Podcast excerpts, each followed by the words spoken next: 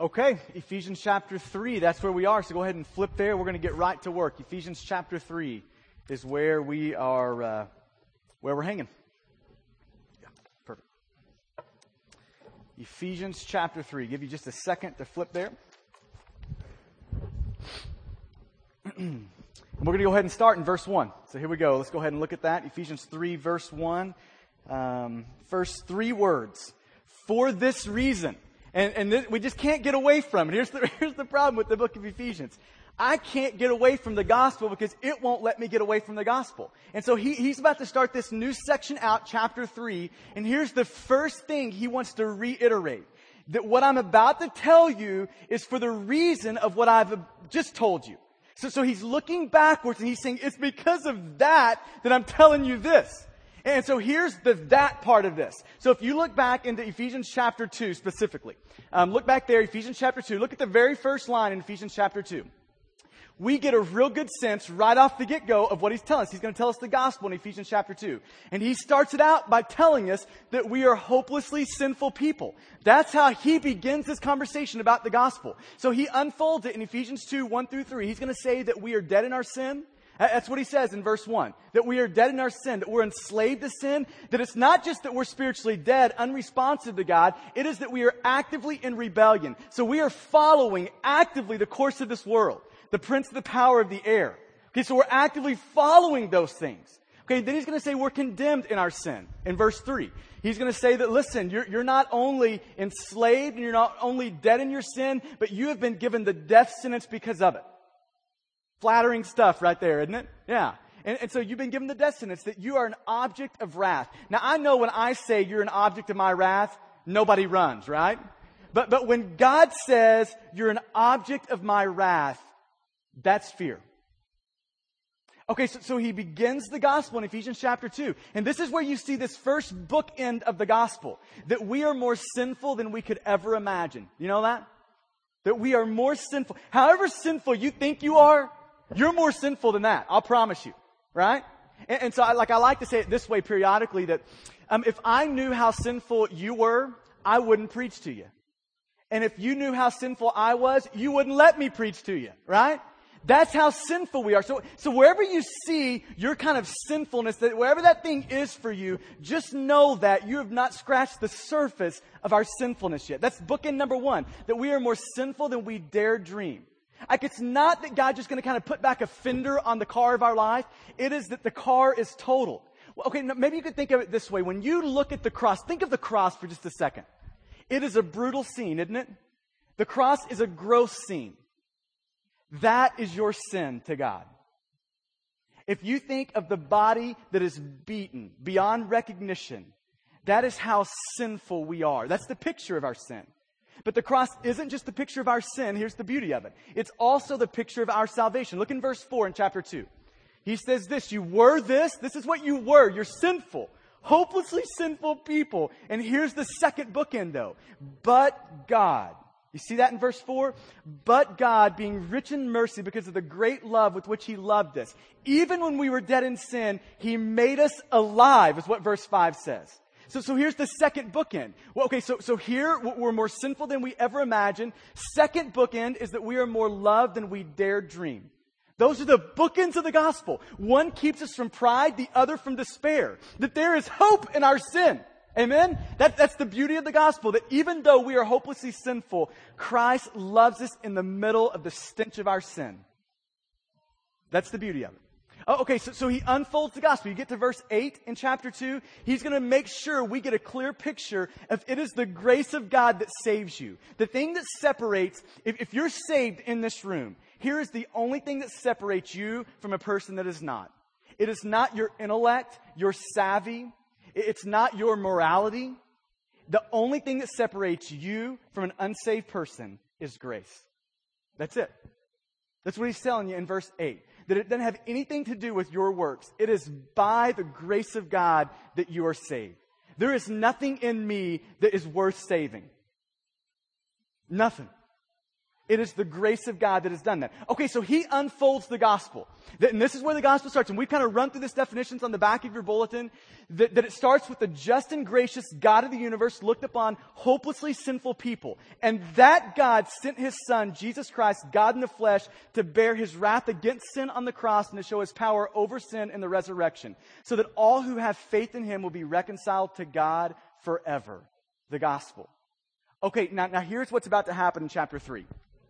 And by the way, in the end of chapter, okay, so he starts chapter two. Here's the gospel. Receive that. Then the second half of chapter two, he tells you to remember it. Last week we talked about that. We have to remember what we once were, what Christ has done, and now what we have now become because of Christ. So he says, remember it in, in the second part of, of chapter two. And now here, here's what's about to happen in chapter three. If you look at this, he's going to say, for this reason, and then look at the next couple of words here. I, Paul, so because of the gospel, here is who I now am. Here's what's about to happen over the next 13 verses. Paul is about to give us a picture of what the gospel has done to him. That's the picture. So, so the gospel realize what the gospel has done to this man. It made Paul a much different man. Uh, wouldn't we all agree with that? Like if we read the pre-conversion picture of Paul, that is a much different man than the man we see writing the book of Ephesians and he's about to lay out, this is what the gospel has done to me. I mean, this is the effect that it's had on me. Okay, so maybe you could think about it in, in this way this morning. When the gospel is received and is being continually remembered, then the gospel is realized in our life. Okay, I want you to, to grab this one more time. When the gospel has been received and it's being remembered, then the gospel will be realized. It will show itself in our life. It has an effect on us. When it's been received and is being remembered, it doesn't lie dormant. It does things to us, like inexplicable things to us. So, so when we have received the gospel and we're remembering the gospel, chapter 2, then chapter 3, the first 13 verses happens. It is realized in our life. Do you remember some of those moments that change you forever? Remember some of those? Like maybe it's that day that you stood at the altar and got married. That's a, that's a changer. Uh, maybe it's that, that delivery room when they hand the baby to you. That's a life changer. For some of you, it's when, the, like that first time you put the honey on the tacos. Do I Remember that day? I'm telling you, you just got to try it. It'll change your life forever. Um, uh, how about this one though? Maybe when you experienced a great loss, when Laura was 19 years old, she gets a phone call that her dad was refereeing a football game, is chasing down a play, has a heart attack on the football field, and dies. That's a game changer, isn't it? And here's what Paul's saying that the life altering moment, I have experienced loss, I've experienced all these other things. The life changing moment is when the gospel was received and remembered. And when those things happen, it makes the God, it forces the gospel out in our life. The gospel is realized in a thousand different ways. Okay, so, so here's the goal of this morning. I want to try to walk through this passage and, and show you four kind of brief pictures of what the gospel has done to Paul. How it altered him, how it changed him. The gospel realized in his life by him receiving and remembering the gospel, what it did to him. Okay, so let's start reading in verse 1 here. Verse 1 says this, for this reason, the gospel, I, Paul, this is going to be the personal nature of this. This is what on a personal level and a corporate level, this is what the gospel begins to do to us. I, Paul, a prisoner for Christ Jesus on behalf of you Gentiles. Okay, so, so here would be the first one. It made Paul, the gospel made Paul into a good prisoner. It fashioned Paul into a prisoner. Now, I think this is interesting when you, when you start looking at the book of Ephesians and Paul, maybe just a little wider angle. Okay, now in the book of Ephesians, here's what you see. In 3 1, he calls himself a prisoner. In 4 1, he calls himself a prisoner. And in 6.20, he calls himself an ambassador in chains. So Paul sees himself as a man in chains for the gospel. Now, now this is what I think is interesting about that. Is the, the Romans are who had him in prison. I mean, they are the ones that said, you're no longer free, you're going here. The, the, Romans are the one who had the lock, all they had to do is insert it, or the key that insert it in the lock, and he's a free man. I mean, the Romans are the one that just one Roman official, all they had to do is come along and say, okay, he's free. And he's out. But that is not how Paul viewed his prison sentence. Okay, look, look at what he says here. I'm a prisoner of who? Not of Rome, but of Christ. He, th- that's, that's why I'm in prison. I mean, that, that is, it is from the hand of God that I'm here. So I am in prison not because somebody's mad at me. Not because of this king over here who wants me in prison. I am in prison because of the king. That's why I'm in prison. I'm a prisoner of Christ. So, so he sees his prison sentence totally different. I mean, he has got a much different, a radically different view of why he is there. He is there at the beckoning of God, not at the beckoning of a Roman official. Okay, then he goes on to say this. He goes on to say it's on behalf of the Gentiles.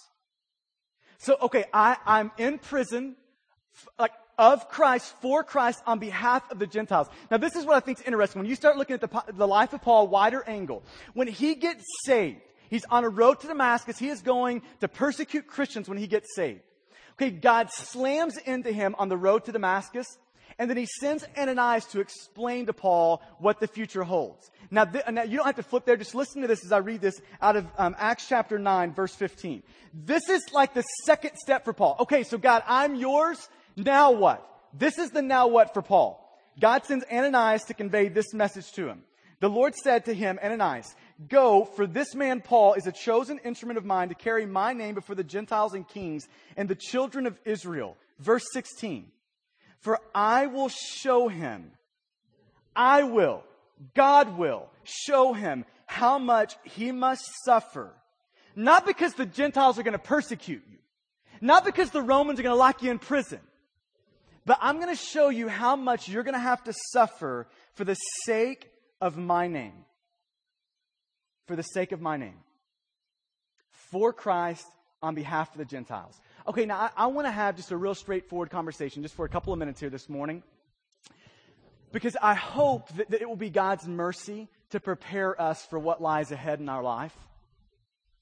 When you look across this room, if you're a part of the Stonegate family, here's what this means for us is that we will marry in this room and we will bury the people in this room. You know that? We're not escaping that. From the hand of God, there will be things dealt all of us. And listen, I, we would all agree that if we were just had all the options on the table, right? We would all pick. Um, give me the long life, the, the nice wife, the uh, g- give me all that one. But here's the problem. For Paul, that was not in his cards. From God, I will show him how much he's going to suffer for my name's sake. Okay, now, now look at me right here. And that is not going to be in many of our cards. Paul, now if you look at Paul's life, he had a lot more than just prison, right? I mean, he had shipwrecks. He was left for dead after being stoned. He was whipped. He was tortured. The whole, he finds himself in prison as he writes this letter. And your prison and my prison may not be a physical throw him in jail, but it may be a really difficult marriage. It may be cancer. It may be great loss from people you dearly love. It may be the loss of your job. It, I mean, we could go down the list of what it could be. And listen, that's going to be in store for all of us in this room. And we all need to hear this before it happens. That in the gospel, now look at me here, the gospel transforms our trials. That's what the gospel does to us. Now listen to how this works. Because of the gospel, we can all have confidence, just like Paul did, just like Job did. We can all have confidence that everything that is dealt us in life is grace from a good dad. Now, I don't want you to misunderstand me here because grace, look at me here. Grace can be a paddle and it can be paradise. It can be both of those. Now, I've got a five month old kid and literally this is on my to do list. I want to hand make a paddle and I'm going to carve in that paddle grace. That's going to be the name of that paddle. Because sometimes grace is a paddle. Sometimes it is. Grace can be a candlelight dinner with your wife, and it can be cancer. And the thing that transforms cancer into grace is the gospel. Because we have got a good dad who gives us nothing but grace. So even when grace takes the form of cancer or paddle, it is God prying our grip off of this world that is not our home, that will leave us unsatisfied and placing our grip on Him. That's what it does. Okay, now picture this scene. Okay, I've got a two year old Hannah. She has got a sweet tooth like no other. She loves chalk. That's short for chocolate, right? This is two year old vocabulary. She loves chalk. So every time we sit down, she's asking for chalk. Now picture this through the eyes of a two year old. When mom and dad do not give her chalk, we leave the chocolate in the pantry and we get the vegetables out and we throw the vegetables on her plate. Picture this through the minds of a two year old. I want that. I know that is best for me. But instead, they are giving me worse. I mean, they're giving me something I don't want. They're giving me vegetables for crying out loud, right? So is our mind. So is our mind. We have got a good daddy who gives us nothing but grace in our life to pry our hands from this world and to place them firmly on him nothing but grace. Because of the gospel.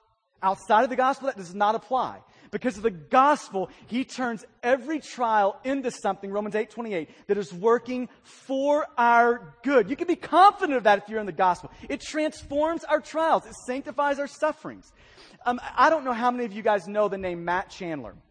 He's in our network of church planters, Acts 29.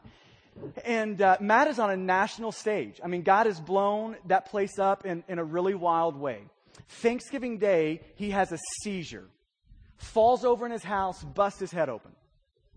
Take him to the hospital. They do a, a scan of his brain, all that, try to check out what, what is making that seizure happen. Um, they find out he has got a brain tumor.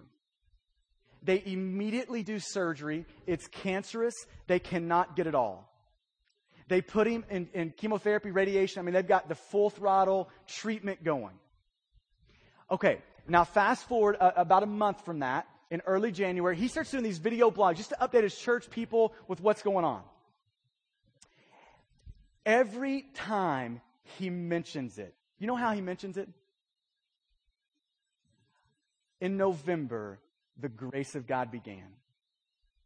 In November, the mercy of God was realized. Just like James, count it pure joy, my brothers, when you face various trials. Just like Paul, all these things work together for the good of those who love Christ and are called according to his purpose. Paul is sitting in prison as he writes Philippians. Here's what he says So then, brothers, I want you to know that what has happened to me suffering, sickness, stonings, beatings, prison. What has happened to me served the gospel, has advanced the gospel. His, his prison is for Christ on behalf of the Gentiles. Now, now, you and I, we may never get to see how it plays out like Paul did. Paul got to see, I'm in prison, and it is having an effect to make sure that the imperial guard, the people he really wanted to reach, the higher ups in Rome, were getting the gospel. Now, we may never get to see that in our sickness, but we can sure believe it because of the Bible. That nothing happens outside of the grace of God. And listen, when you go through difficult days, it is a beautiful opportunity to display the worth of Christ. Your suffering will more than likely put you on a bigger stage than any of your good days will for you to display the glory of Christ, the worth of Christ to the world. So Paul saw himself as a prisoner for Christ on behalf of the Gentiles. And listen, he was not a pity party type of a prisoner. He was a joyful prisoner, right? Okay, so the gospel had been received, it was being remembered, and it was being realized in his life. He was a good, gospel fashioned prisoner. It had sanctified his sufferings. Okay, that's what the gospel does for us. Okay, let's keep going. Verse 2. Uh, we'll start in verse 1. For this reason, I, Paul, a prisoner for Christ Jesus on behalf of you Gentiles, assuming that you have heard of the stewardship of God's grace that was given to me for you. You might circle that word stewardship. Maybe prisoner and stewardship here. The, the gospel made Paul, fashioned Paul into a steward. Now, now here's what a steward is. A steward is a person that has received something some from received something from someone else to invest, to use, to grow as the master would see fit. That's, that's what a steward is. I've received something, and now I'm using what I've received for the purpose of the person that gave it to me. That, that's what a steward does. We get something from someone else. It's not ours to own. We, we've received it it's a gift, and now we use the gift as the obediently, joyfully, as the master would say, use it. So now this is taught all throughout the Bibles that, that you have got the gift of maybe you could talk about your time, your talent, your resources. Okay, now we could go to different places in the Bible and we could talk about how that we're supposed to use our talents, our giftings, 1 Corinthians 12, for the sake of the body. I, you, you're not just given your giftings and your talents. You're given those to build the body of Christ. That's why you've been given those things. Okay, now we could talk about resources and your money and your pocketbook. And we could go to 1 Corinthians 8 and we could talk about how God has given you gifts not to hoard, but to herald the gospel. That's why you've got them. Okay, so we could talk about all that. Now here's what Paul does in this passage though. He backs up and he's going to look kind of with a broad angle here and he's going to say, let's get this right and if this is right, all these other things will fall into place. If we can get this piece of what you're a steward of right, then your checkbook, your, your talent, your time, your resources, all those things will fall in after that. Okay, so, so here's what he says. You are a steward of the gospel. You're a steward of the grace of God. Now, I love how he describes the gospel in this passage. He describes the gospel in maybe two different ways you can look at it here. The, the first thing he would say is the gospel is a truth. Look at verse 6. In verse 6, here's what he says that this is a mystery. This gospel is a mystery. Now, when we think of the word mystery, we think of something that we just cannot know. A mystery is something that, that we just cannot get kind of to the bottom of. That, that's the mystery. Now, in the Bible, a mystery is something that we could not know, but that God has revealed. That, that's the point of verse 3, 4, and 5. That God has made it known to Paul. He has given him this mystery. He has made it apparent what this mystery is. And then Paul describes it. Here's the mystery. That the Gentiles are fellow heirs, members of the same body, partakers of the promise in Christ Jesus through the gospel. Now, if you go back up to 212, here's what Paul said there. Here's what we once were. We were separated from Christ. We were alienated from the people of God. We were strangers to the covenants of promise. We had no hope. We had no God. That's what we were pre-Christ. But now in the gospel, this is what we are. We are fellow heirs. I mean, we are heirs with God. That, that's what we are now because of the gospel. We're partakers in this promise because of the gospel. Oh, okay, so, so you see the, the difference here. We were this, now we're that. This is the gospel. So the gospel is a truth. It's a truth to be heralded. It's a truth that we have to tell people. They do not know it unless we tell it. Okay, so it's a truth. But now here's the problem, I think, and, and specifically in the Bible Belt, where we do ministry, where we do life, is we get the truth part, and that is what it is to us, and it's nothing more. But the gospel is not just a truth. The gospel is also a treasure. Look at verse 8. Look at how he describes the gospel. The unsearchable riches of Christ. If you want to underline, highlight, star, I would star that one. That's what the gospel is. Now here's the question. Do you see the gospel that way? As the treasure I mean, you see it that way. I mean, picture this. This is how I think God would want us to picture the gospel. That it would be like God giving you a treasure chest.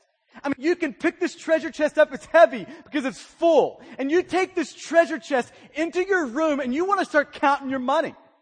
So you flip open the top, you sit it down, and you start, you start bringing this stuff out. And you start scooping the treasure out. You've got gold coins, more gold coins than you have ever seen. So you start scooping this stuff, you're counting it, you're, you're organizing it. And here's what you realize is you're scooping these things out. It keeps replenishing. So you scoop, and there's still stuff there.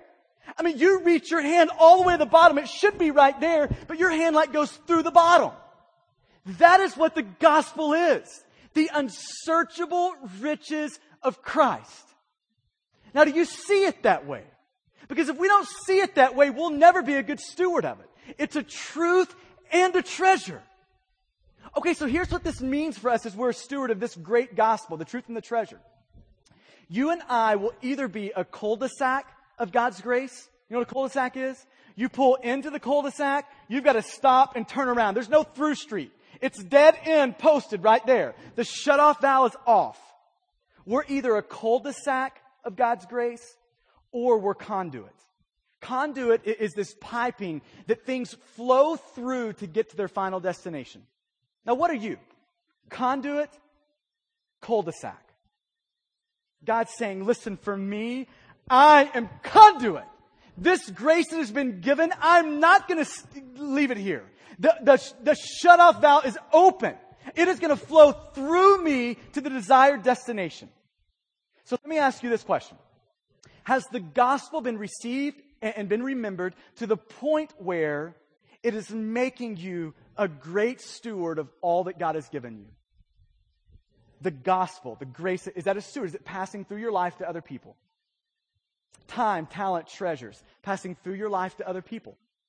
Paul's saying this is what the gospel does. The gospel, when it's realized, makes us a steward. This is the effect it has on us. Uh, okay, let's keep reading here. Verse 7. Of this gospel I was made a minister according to the gift of God's grace, which was given by the working of his power. Now, now here it comes in verse 8. To me, though I am the very least of all the saints. So, so he sees this in the context of, I don't deserve this. This is not a, I have to do it. This is, I get to do it. So to me, the least of all the saints, this grace was given. Here's the grace that was given to him to do this. To preach to the Gentiles the unsearchable riches of Christ. Verse 9. And to bring to light for everyone what is the plan of the mystery hidden for ages in God who created all things. The gospel was received, remembered, and here's what it did for Paul it fashioned him into a proclaimer. The gospel lived on his lips. That's where it lived.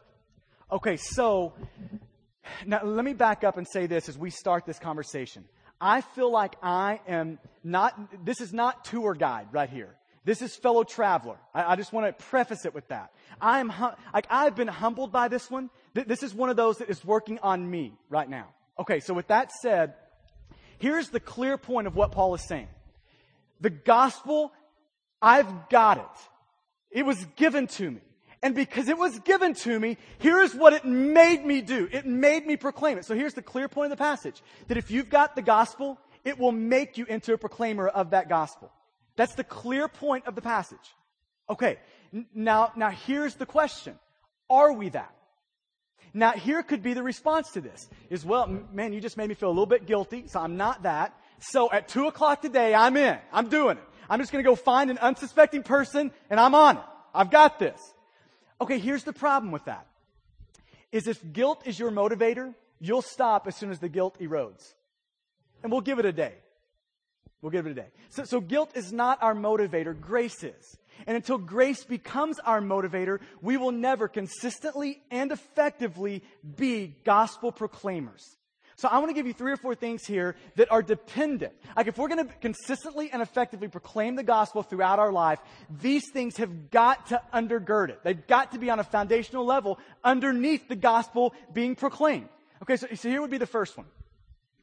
Number one is we have to have a deep love for Jesus. Do you have a deep love for Jesus? Do you have a deep love for Jesus?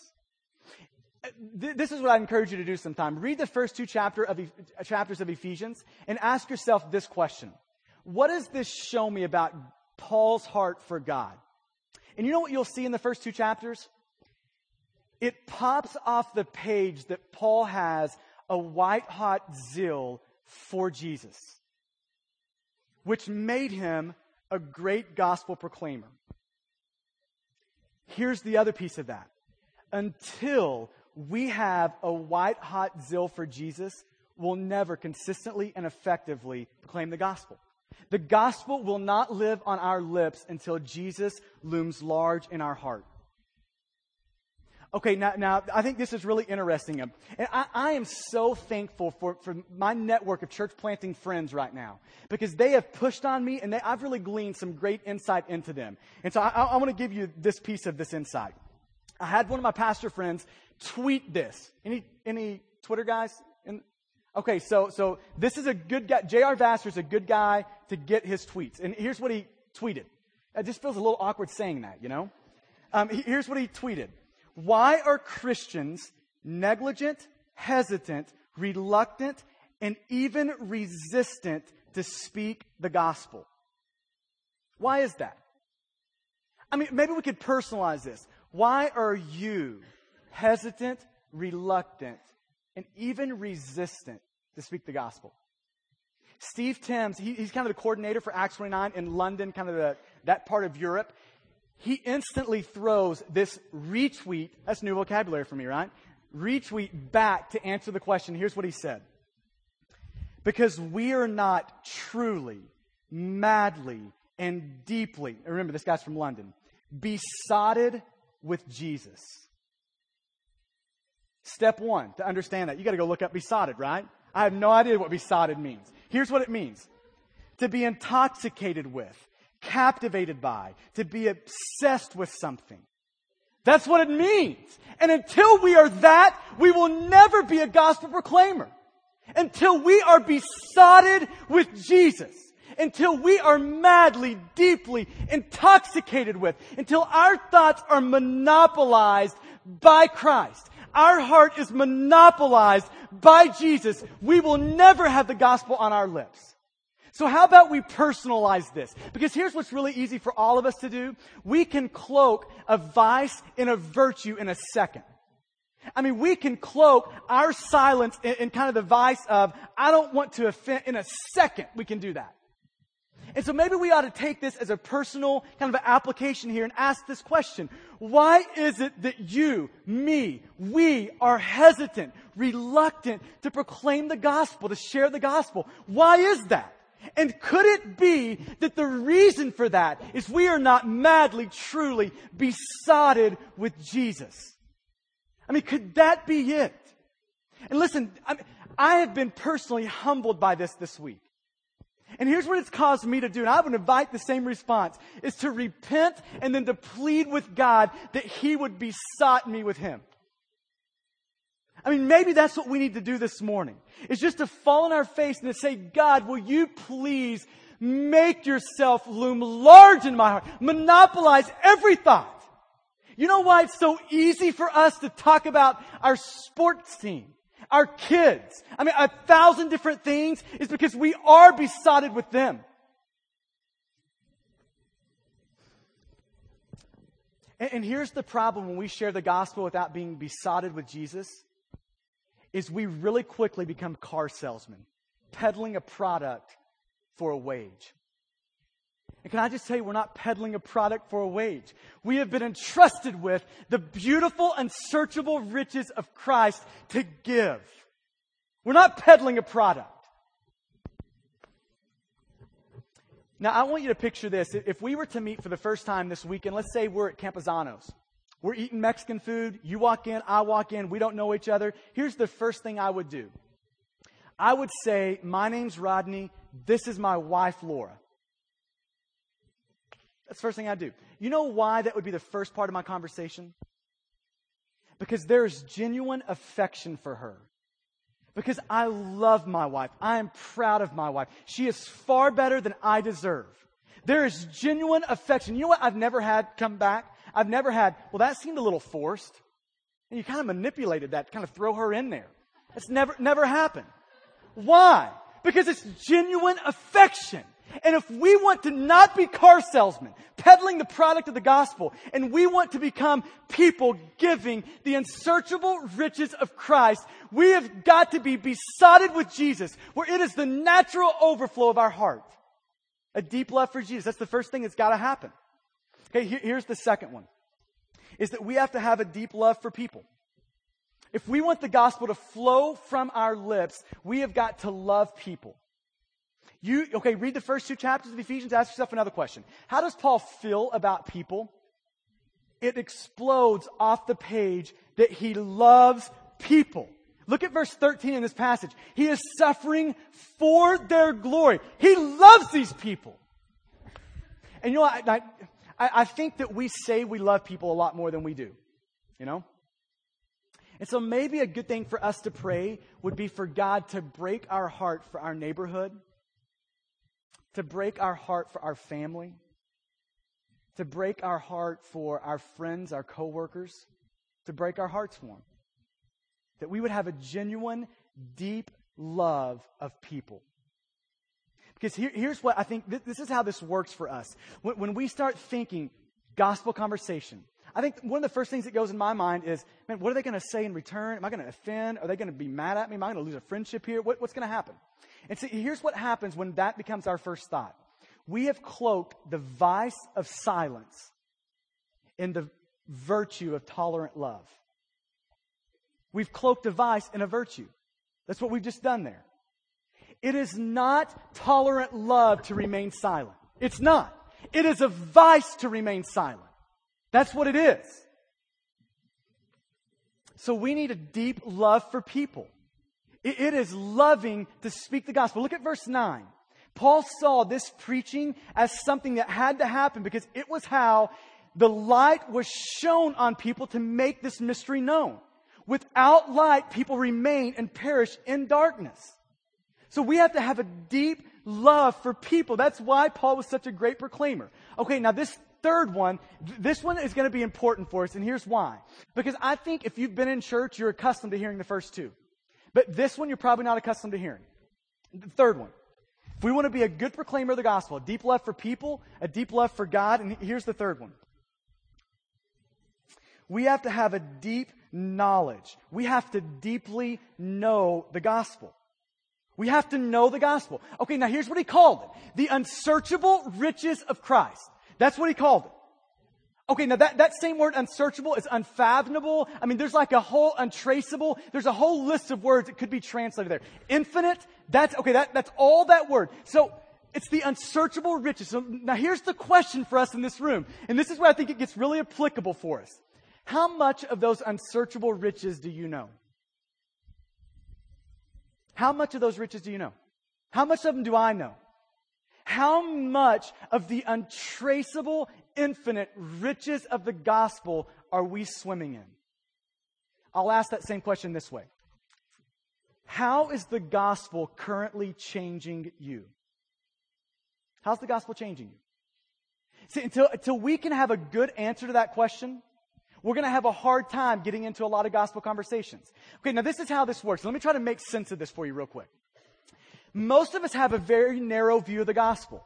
Here's what the gospel means to us. If we're going to talk about the gospel, here's how we talk about it. Are you saved from hell? The gospel saves from hell, so are you saved from hell? That's how most of us think. That's the framework we have the gospel in. That is not the framework of the gospel biblically. That is the centerpiece of it, but there's a much wider framework. Here would be the gospel broad lens. That's narrow, this is broad. The gospel renews every area of your life.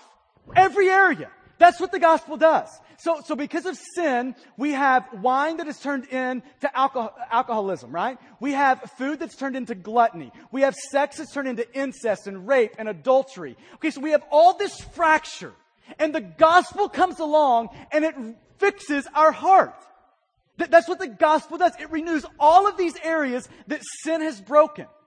That's what the gospel does for us. Okay, that's the wide angle lens that it renews every area of your life. Now let me show you how this applies for me. Uh, three or four years ago, I'm sitting in student ministry world. And I had, I was a ministry idolater. That's what I was. I was depending on ministry to fix me. And, and so here's how this plays out. Um, I, I have this idol of the approval of men, of success, deep down in my heart. Now, now here's the good thing. When, when ministry was kind of going well, then, then, there's no problem. That, that idol kind of lied undisturbed. It was fine. No, no biggie. But as soon as I thought things should be here and they were there, as soon as the trajectory of our ministry wasn't, wasn't exactly like I liked it, that idol started screaming. And what I was looking to to fix me failed me. What I was looking to to save me didn't. It was unsatisfying. And I went through a nine month period that I, I, could literally not get out from under the cloud. Couldn't do it. I would leave work hating every second of it. I would get home, like I, man, the grace of God sustained Laura in the middle of that. I was not a good husband. And here's why. I was depending on that to fix me. It was my functional savior. I was saved. Like, I had got the gospel in saved terms, but I did not get it in the functional everyday, that it's continually renewing terms. So I was looking for this is my Savior. Now, this is what the Holy Spirit started to do to me. The Holy Spirit started to preach the gospel to me. That, Rodney, you are more sinful than you dare dream. So why in the world do you think I'm going to be more pleased with you, more accept, you're going to be more accepted by me if you have a bigger ministry? I mean, why is that? How do you think the ministry is going to fix you? So he starts to tenderly preach to me that you're not going to be fixed there. And then he starts to, to tenderly preach the other side that you are more loved than you dare dream. That your morality, the size of your ministry, does not make me smile more brightly at you. You're accepted because of the cross. You're accepted in the gospel. Okay, now look at me right here. That day for me was the most freeing day I've had in ministry. Okay, now here's how this works for you and I. You go to work with people, and we walked in this, in this door, by the way, today, with a lot of functional saviors, looking for things to fix us. We go to work, and people believe that these things are going to fix them. That if I can get this relationship, then I'm fixed. If I can get this amount of money, then I'm fixed. If I can get kind of success up to here, then I'll be fixed. If I can get this sort of a house, this sort of a thing, this sort of a possession, if I can just get the next thing, if I can get the iPad, right? I, am good. So, so we walk in with all these functional saviors, and here's the truth. The gospel says Jesus alone will fix you. Jesus alone. Okay, now I want you just to see the implication, then we'll move on. Here's the implication of this. If you've got a narrow view of the gospel, you limit your door of conversation to one door. Here's the door of opportunity. Are you going to hell or are you going to heaven? That's your door. If you see the gospel through a broad lens, the gospel renews every area of your life. When a coworker says, I hate my marriage, that's a gospel issue. When a friend says, I am unsatisfied in work, it's a gospel issue. When somebody says, I hate life, gospel issue. When somebody says, I'm depressed, gospel issue. When somebody says, I have a lot of anger, gospel issue. When somebody says, I'm bitter, gospel issue. So now we've got a thousand doors to talk about the gospel in. See the implication there? Now we've got a thousand different ways that we can speak tenderly and appropriately the gospel to people. That's how it works itself out. But look, okay, now look at me here. Unless you are walking in the gospel, swimming deeply in the gospel, unless you know how the gospel relates to your marriage, to your unforgiveness, to your dissatisfaction in work and in life and in everything else, until we know how it relates to all those areas, we'll never be able to, to tenderly and appropriately apply it. So we have got to be people who walk in the gospel. How is the gospel changing you? That question determines it. How is the gospel currently changing you? So, so here's what Paul's saying. When we know the gospel, unsearchable riches of Christ, we can tenderly and appropriately apply it.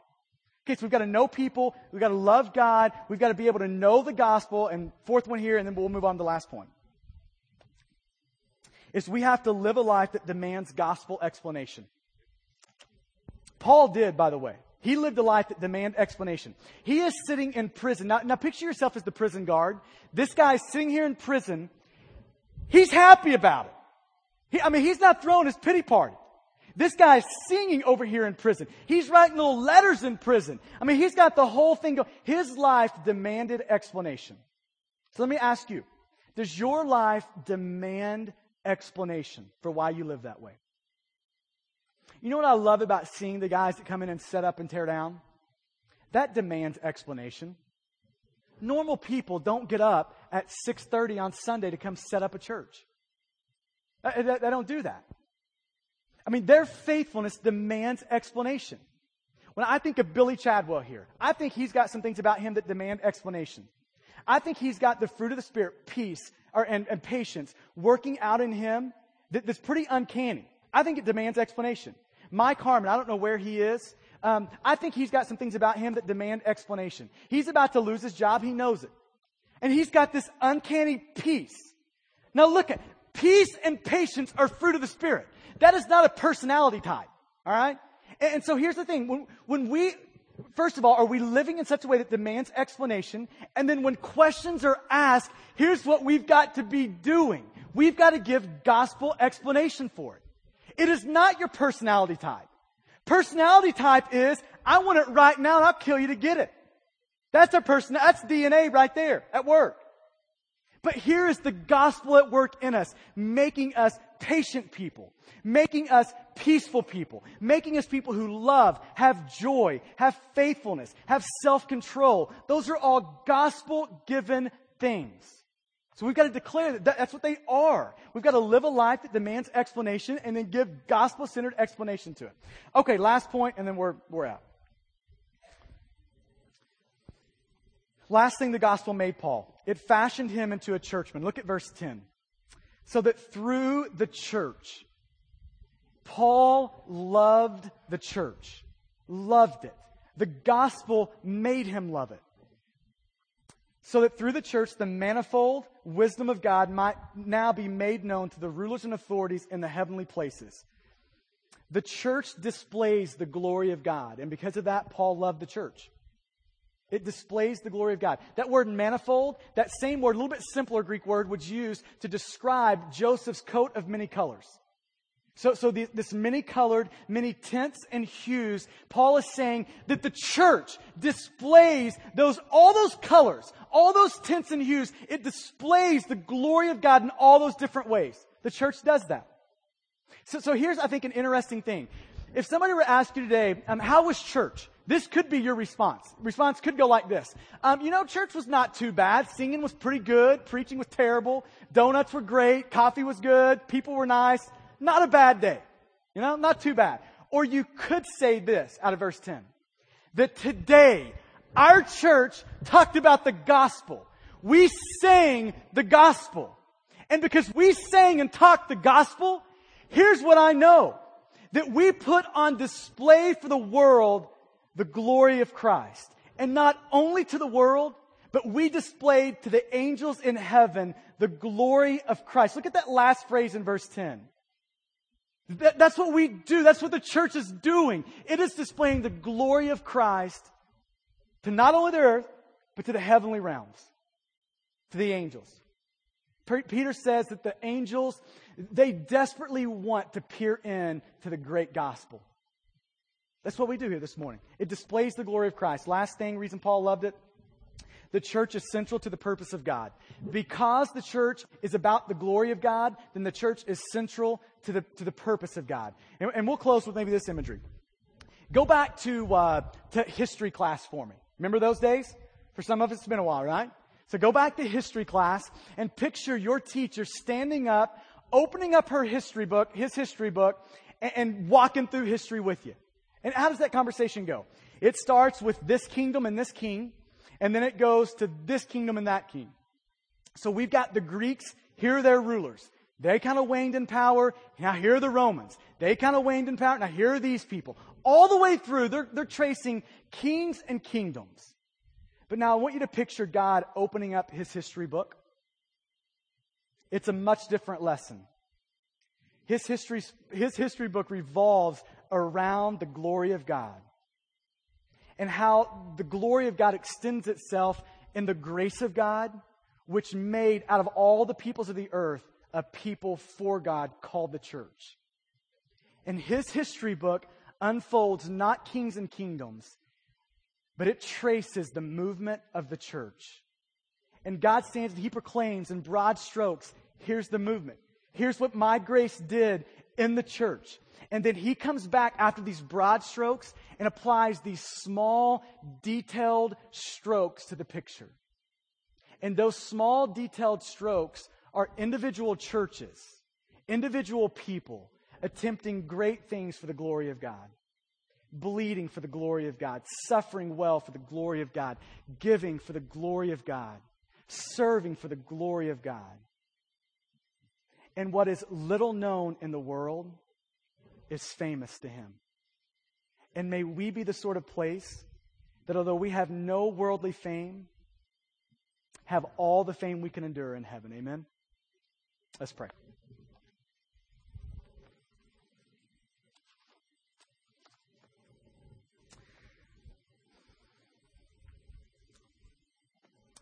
God, we uh, we stand in just amazement at the unsearchable riches of the gospel. And God, I pray for my friends in this room, pray over myself that, that we would walk deeper into those unsearchable riches, that we would take more of the treasure out, that we would get to know more of the gold coins of the gospel. And God, I thank you for how the gospel transforms everything in our life. It renews all things. And God, I thank you for the picture of Paul, how it made him a great sufferer, how it made him a great steward of your grace, how it made him a great proclaimer of the gospel, how it made him a great churchman. Where are the great churchmen in the 21st century? Willing to give their lives to build the church. 40, 50, 60 year old men willing to give their life to build it. God, I pray that your gospel would make us that. God, I pray that because we are besotted with Jesus, with you, that the gospel would live on our lips. And so we'll end this morning with Kevin um, singing a song for us. And, and maybe you need to use this front this morning as just a time of repentance. You can do it in your seat just as easily. If you want to make a move, though, if you want to bring your family up and pray, um, you're more than welcome to do that. If you'd like to be prayed over, I'll be up here. Um, but I, I want to encourage you. Are you besotted with Jesus? Are you swimming in the riches of the gospel? If not, may this be a morning that we repent. May this be a morning that we plead for more grace to see more clearly. God, just echo with what Paul prays for the people in Ephesus in chapter 1 that God would enlighten our hearts to see the hope, the riches, the power that's in the gospel. So, God, I pray for that for us, for our Stonegate family. God, help us see clearly. God, remove the fog. Help us see the riches of your grace. God, we love you. God, I pray for uh, just a movement of you in our hearts. God, help the gospel to be realized in our lives. It's in your great name we pray. Amen. Why don't you stand with us?